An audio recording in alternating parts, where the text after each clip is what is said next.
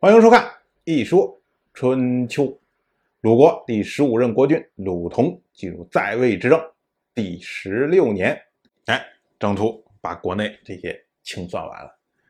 清算完之后呢，再一看国际形势，哎呀，郑国总不能一边受到齐国为首的这一圈人的攻击，另外一边呢又受到楚国的攻击，说这哪受得了啊？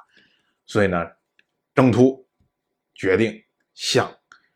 齐宋请求和解，所以到了本年的冬天，十二月，鲁同和齐国的国君齐小白、宋国的国君宋玉说、陈国的国君陈楚旧、魏国的国君魏硕、郑国的国君郑突、许国的国君许新臣，以及华国的国君和滕国的国君。一起在幽这个地方举行盟誓，哇，一组一大长串的人呐！从这以后，像这种一长串一长串的名字会经常的出现，因为真正的霸主齐小白由此诞生了。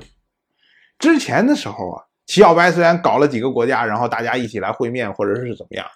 这些事情，这些举动，只不过就是表达一个意向，就跟今天一样。哎，我们说说，哎呀，这个大家接接下来要怎么如何精诚合作，什么什么谈一谈，没有法律效应的。可是如今在幽这个地方结盟，这是签了合同的。虽然你合同是可以无效的，但是呢，签了合同就有相应的约束力了。所以这时候。齐小白作为幽地之盟的盟主，也就意味着他正式成为了这些诸侯的霸主。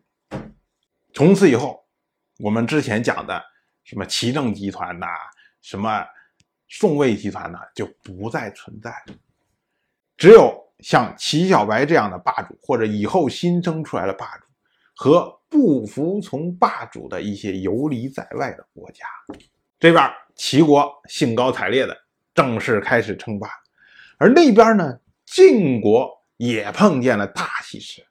同样是本年的冬天，王室第四任天王叫姬胡齐，派国公任命屈沃正为晋侯，并且允许建立一个兵团的部队。这就意味着。屈沃称正式彻底的吞并了晋国，由庞支代替了晋国的组织。所以呢，以后我们再称呼屈沃称的时候，我们就要称呼他为晋称，因为他已经成为晋国的组织。这个事情啊，是一个非常非常不容易的。仅我们在我们的节目里面讲。晋国的内争，这也是讲了很多回了。晋国从当年晋废王生出来晋仇和晋成师开始，晋成师后来被分封到了曲沃，然后传给儿子曲沃善，曲沃善又传给儿子曲沃称，前后历经六十七年，终于庞之灭掉了组织。应了当年晋废王为晋仇和晋成师起名的时候，晋国大夫叔服所说的警告，说你怎么能把大儿子起成仇，二儿子起成成师？这不是要让弟弟来代替哥哥吗？如今六十七年，终于弟弟代替了哥哥。而我们说王室允许他创建一个兵团的部队，这是什么意思呢？这个我们要说啊，在春秋的时候，当时啊，每一个国家的部队是有一定的规制的。比如天子讲究是六个部队，就是六个兵团，叫六军；而大国是三军，次国是两军，小国是一军。虽然晋国是侯爵的国家，但是这个时候呢。屈沃刚刚吞并了晋国，在王室眼中看来，他还是一个小国。而已。所以呢，王室允许他建立一个兵团的部队，也就意味着晋称。注意啊，我们这里已经开始称晋称。晋称所统治的晋国，还是小国的规格、小国的待遇。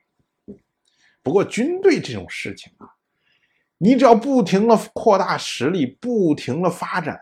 那自然就会有二军，有三军，甚至将来的六军。当然，我就这么一说，您就那么一听。谢谢收看。如果您对《一说春秋》这个节目感兴趣的话，请在微信中搜索公众号“一说春秋”，关注我。您不仅能得到《一说春秋》文字版的推送，还可以直接和我互动交流。我在那里等待您的真知灼见。